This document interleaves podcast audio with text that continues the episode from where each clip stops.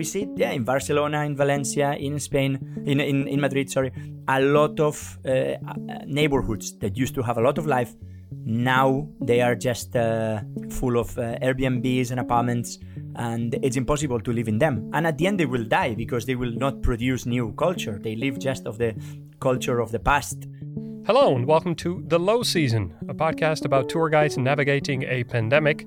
My name is Wouter Bernhardt, a tour guide in Berlin, and like my guest, I'm very interested in the effects that our industry has and has had on our beloved city. And uh, we are exploiting the place instead of living in the place or uh, evolving the place, no? We're exploiting it until it disappears. Some very harsh words on the effects of gentrification and mass tourism by our guest Marc Soler. A tour guide in Berlin since three years, Marc is originally from Valencia, so we inevitably talk about the heavy quarantine regulations enforced in Spain. As a Berliner, I, I don't I don't tell them about how the situation is here because you feel guilty. You when you tell them here in Germany you can go to the street, you can go to the park, you can go for a run, you can go to for a walk. You feel like you're bragging about how is it the situation here. But first, we geek out a little bit about our studio setups. Here is Marc Soler. Yeah, for me, uh, we can start whenever whenever we want. You want, or if we already started. we we already start. We always start with the beginning, which is like saying chats and how bad the technical side of it all works. This is like one of the most professional uh, recording setups I think uh, we're doing so far. Mostly people are just recording from their phones, or not even just like I'm just recording the, the phone call. Um, uh, tell me a little bit about why why do you have so many microphones and and this whole radio setup of yours? Well, um, I've always been interested in the um, in the audiovisual aspect. Like I, I was working a long time ago as a photographer, and then every time you were taking pictures, they were asking you as well for video. So I, I learned how to edit video and all that. And um, then when I moved to Berlin with my flatmate, we were having very long conversations, and we always thought that would be a i mean that would be a podcast. We could record each other and just play it out in a, in a very egocentric manner no? Um, so uh, that uh, idea started evolving. We had a small zoom like the the smaller version and then slowly and slowly we started buying more stuff just to have it a bit more professional. And that's why i have a couple of microphones Tell me a bit about uh, the podcast. Well, the podcast started first as uh, my flatmate uh, telling me about a trip that he did to Nepal and all his meditation and why Buddhism was important and all that. That was interesting because he had never been a Buddhist before. His family was, but not him. And suddenly, out of nowhere, he goes to a trip, comes back, and says, "Oh, I'm convinced again. I'm back to my, I don't know, my beginnings, I guess, or my family." Um, and then I was like, "Whoa! The, all these things that you learned there would be nice to to record it." And uh, that's how it started. But now it evolved into conversations about um, basic income, about the new normality after the coronavirus, um, immigration problems, uh, global health, uh, global economy. Every chapter is a little bit different. Uh, now we try to explain very hard, like things. Uh, we we call it now explaining a complex world. And the new, the last iteration of the podcast is just trying to explain uh, things that you think you have an answer, but that then you realize that they are way more complicated than what you think. You're you're saying you're you're talking about the, the world after Corona. What are some of the things that you, that you guys have discussed or talked about? Well, uh, my flatmate Kelsang uh, put it in a more uh, broader point of view. He compared it with the end of uh, like middle a- Middle Ages, I think it's called in English, like um, when uh, like uh, the whole uh, Great Plague finished with feudalism and the world changed.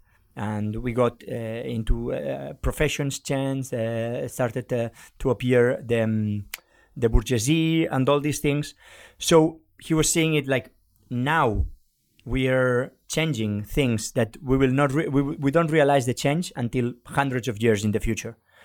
Whereas i was pointing out more tomorrow things like how the passports are going to work how countries are going to start closing borders how hard it will be to travel from one country to another. They will make you probably uh, blood tests. They will take your information from your phone like the GPS data and all these things, and just I mean uh, chatting around, trying to to figure out how the world will be after all this. You and Kelsang are both guides uh, in Berlin, and that means that uh, you're both out of work at the moment. How how does that feel? well, the first weeks, I mean, the week before everything shut down, I was really looking forward for it to shut down. Like um, I, I, was having, I have a family in Spain. Uh, well, all my family is from Spain, and I was feeling that there the, th- the the situation was way worse. And I was like, why are we still working when we are basically talking in front of 30 people? That we are putting them in danger, us in danger. I wanted everything to shut down, so I would have like the I mean, I, w- I would know what's the what's going on. I don't have work, and then we will figure it out. But then the first weeks started to roll in the quarantine, and I started to feel a bit of anxiety. No, like uh, how is is there gonna be? Is it gonna make sense to be a tour guide after coronavirus? When will be profitable to be a tour guide again? No, especially like when the countries are to be with the borders closed until I don't know, probably the end of summer or things like that. Uh, it gave me a lot of anxiety for a while. Then I accepted it. I started to look for other jobs. I, as I edited video in the past, I found a couple of gigs about editing video for companies in Valencia that are still working, and that gave me a bit of peace of mind of like, well, just wait. We will see how it uh, resolves and uh, I mean, this will be an amazing story to tell when everything passed. You said your your family is in Spain. You're from Spain as well. Did you feel that you had um, like that you were a bit ahead of the curve in terms of information? That that when you were talking to people in Berlin and other guides, that they were sort of lacking behind a little bit. Um, yes and no. I had in my circle of friends, I had people that was more informed than me but uh, at the same time uh, the, the people that like other tour guides were not as as informed i remember tour guides realizing the danger of the situation the friday before Sandemans, the, the company we were at that time working for, was closing. Like they, they were closing on Saturday, and that tour guide was realizing how difficult everything was going to be on uh, on the day before. No? So for some go- tour guides, was a bit hard uh, and especially in the streets like you uh, 14th uh, of march spain closes everybody's in quarantine and you go out on the 15th of march around berlin and you see everybody in the park everybody in the streets uh, there are bars and uh, restaurants are still opened. So it really felt like a, a weird disconnection no? Like uh, uh, maybe in spain are exaggerating maybe here in germany they are very smart and they figure it out, or they are, com- who knows, maybe it's completely the opposite, no? Maybe it's to hit way harder in Germany. Um, the first weeks were a bit of like living in two worlds at the same time the reality of Berlin and the reality of my family and my friends in, in Spain. How is that? How is that now? Because if we were now a month uh, further, of course, we have a little bit more information. We are trying to figure out what the effects of lockdown are. Um, I, I, imagine you're still in contact with your family in, in Spain. How, how do you compare these situations uh, between Berlin and Valencia, for example, um, a, a, month after the quarantine came into effect? Um, there's two very uh, like points there. First, uh, they are now in the sixth week of quarantine. They started today, the sixth week of being closed at home, and it is way harder there. Like they don't meet any friends. They cannot go to the terrace of common terraces in the buildings, for example. So if you don't have a balcony, you can just see the street or or go to the street if you go shopping. Um, it's especially hard for the kids because the adults at least can go shopping and come back but the kids cannot leave the houses. So for a lot of kids, a lot of students, it's five weeks being closed in the same house. If you don't have a, fi- a big house, if you don't have brothers, you don't have anybody to play with, it's a very weird uh, situation. And then, as a Berliner, I, I don't I don't tell them about how the situation is here because you feel guilty. You when you tell them here in Germany you can go to the street, you can go to the park, you can go for a run, you can go to for a walk. You feel like you're bragging about how is it the situation here. Uh, I remember posting a, a, video a couple of, of um, uh, weeks ago, and my aunt asking me, "But hey, Marc, why are you not keeping the distance with this guy? Why are not you meters apart? Are you breaking the rules?" And I'm like, "No, well, this is recorded before, but they have this feeling, no, that uh, that, that yeah, it's it's it's it's inside of everybody right now that if you see two people too close to each other, it's dangerous or it's uh, they are doing something wrong." Do you feel that one one way of doing things is better than the other? I mean, you said you felt slightly guilty because you're in Berlin and you still get to enjoy all of these things. Do you feel that one approach does work? Do you, do you feel, for example, that Berlin and the government and the way we're doing things here is too relaxed? Um, I have no idea. I'm not an expert in the in the topic. I I'm not a, a virologist or a, or a doctor. I I trust. I mean, I trust in Germany because of all the image that Germany has more than in the reality. Like none of my friends has been checked, but I assume that things are being done better here. When you check the numbers, the number of tests that are done by population, the number of uh, UCI, I think, uh, no, how is it called in English? Intensive care units, ICU uh, units here in, in Germany are higher than in Spain. So I guess they are more prepared for this. All the laboratories are here in Germany, where in Spain we we we hardly made any tests at the beginning. So I assume the situation is different because the country is taking more care. But who knows? Like I, I have no no idea as, as I am not an expert on the on the topic. Did you did you consider going to Valencia? Um no during the pandemic no no no no. I i have my life here. I i live with my girlfriend. We have an apartment for the two of us. So like the situation was uh, like I, I didn't consider that. What i am considering is the moment that you open the borders i will in, or i will immediately fly to barcelona or to valencia where i have family just to see them to visit them because mm, it's been very tough not to to see them to to see how they are suffering and not being able to be there with with them. Can you can you you said it um, just a moment ago?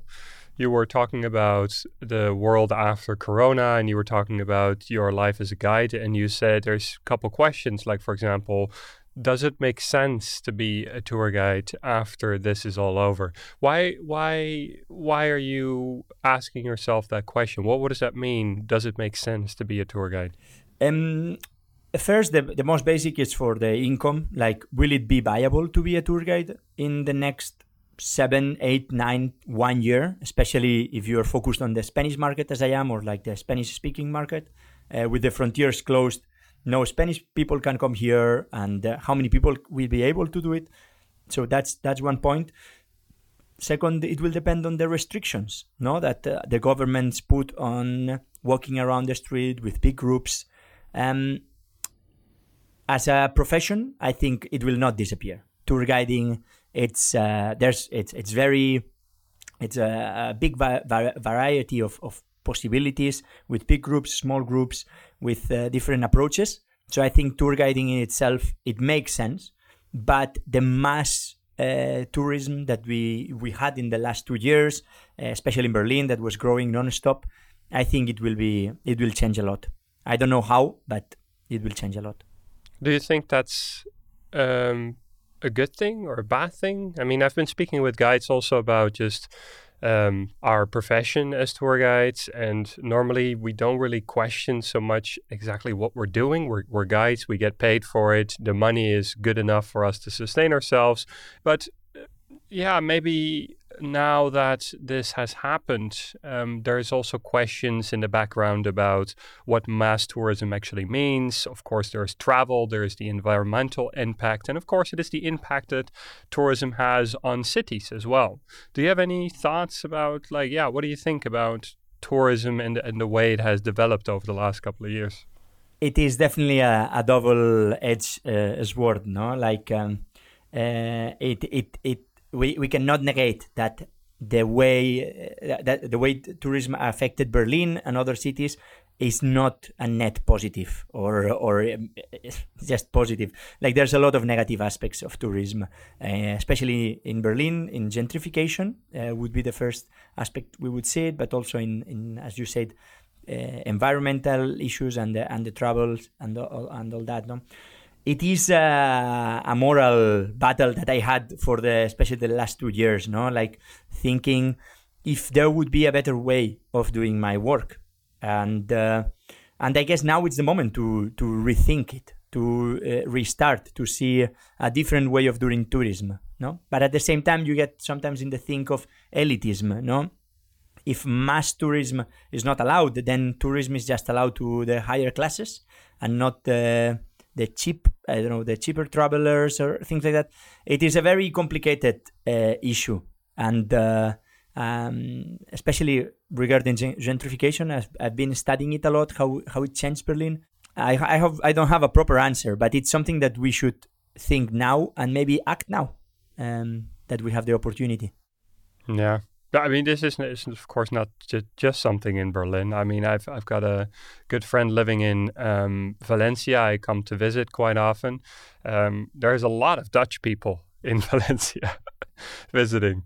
Lots of Dutch people on bikes, um, just cycling through the city. I mean, it's it's uh, I, I, can understand like it's great people exploring the city and and um, enjoying its culture and the food and all those kind of things. I think they're very important but there's always this uh, question of how many people can a city sort of sustain? And also how many how many people how many tourists can come in before the local population is sort of driven out or um, yeah is, is finding it uncomfortable you know to have so many people around yeah, I mean, picking up on what you said in Valencia, no, I have a friend living in in Ruzafa. It's a very trendy neighborhood in Valencia. It started to be like it was a really bad place to live 15 years ago. It was very poor, full of, of, of immigration and dangers, uh, like a very dark side of Valencia. But now it became the most trendy area. He was living there, and downstairs he had a, a fruit uh, store. No, um, he told me like a year ago uh, the food store closed and they opened a biking uh, a, a, bike renting place no? He was like it's great to have bikes but i mean for me i, I have my bike. I wanted my fruit not my bikes no for uh, for the tourists no? Uh, i guess um, cities are changing a lot. Like the worst example probably is venice no? Where you never expect to find the um, teacher of mathematics of venice or the uh, chef uh, of a small restaurant in venice you you look for the masks you look for what you uh, the image that you have of venice and not the reality of venice. Venice became uh, uh, like a disneyland no?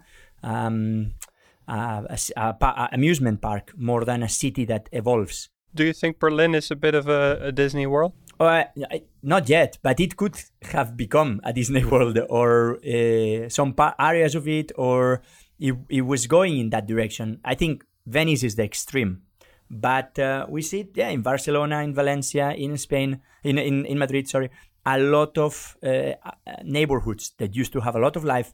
Now they are just uh, full of uh, Airbnbs and apartments, and it's impossible to live in them. And at the end, they will die because they will not produce new culture. They live just of the culture of the past, and uh, we are exploiting the place instead of living in the place or uh, evolving the place. No, we're exploiting it until it disappears.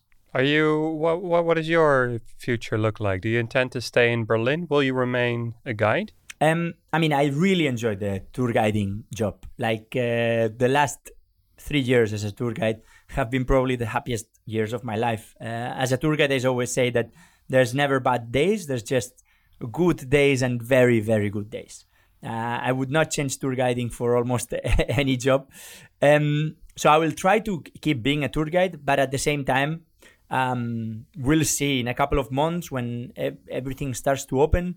We'll see how the economy goes and if maybe makes sense to to support yourself through another way and tour guiding as a side. Because I, I assume also the competition is going to be uh, uh, ferrous. Like a lot of people is gonna, uh, all the tour guides that used to work as a tour guide will want to come back as a tour guides. So I guess the the the size of the pie is gonna be smaller. So I don't know how this will be, but I, I assume it will not be possible to to live as we lived at least for the next year and a half. Well, Marc, uh, thank you so much for for talking to me. I really appreciate you you taking the time and uh, yeah, just expressing how you feel about the current situation. Um, I really hope that we can, so to speak, in the future again, maybe like in a couple weeks or months, and see where your head's at, head's at, if you're doing something completely different, or if uh, we've all become very optimistic all of a sudden about our lives as tour guides again. Perfect. Thank you very much, and uh, well, hope to talk to you soon. Marc Soler, everybody, with some very solid points on the impact tourism has on cities. I think it's safe to assume that we, the guides, we absolutely love Berlin. We came from all over the world to make Berlin our home and be part of the development of this city. But when we cater to tourists, in whatever way make it attractive for them to travel to Berlin, we inevitably change our city too. Pondering on what we want that change to be is, I think, an indispensable part of what it means to be a guide.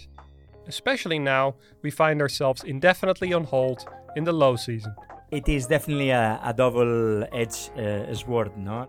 Listeners of the podcast, I hope you're having a good time. There will be plenty more conversations with some of the most beloved and well seasoned tour guides in our city, but I'm also starting to warm to the idea a little bit of opening the show and its format to guides from other places than Berlin. The fact that global tourism is effectively on ice at the moment means that there is thousands of guides sitting on the couch meticulously folding their laundry and just like many of you, pondering on what their future will look like. So here's how you can help. If you know of guides in exciting places with good stories to tell, preferably from all walks of life, ages, and backgrounds, shoot me a message at the low season podcast at gmail.com. I think there is potential of creating one hell of a show. The Low Season is produced by me, Wouter Bernhard. Music is by Mark Schilders. Artwork by Sergio Mabrias. Georgia Ryungu is secretly training an army of Triffids to be released upon the longest day of the year. Tomorrow, we're back to chat to Izzy Choxy. The difficult part was was on my side, um, letting go of the thought that I'm going to get a whole lot of stuff done in this time. Speak soon, my friends.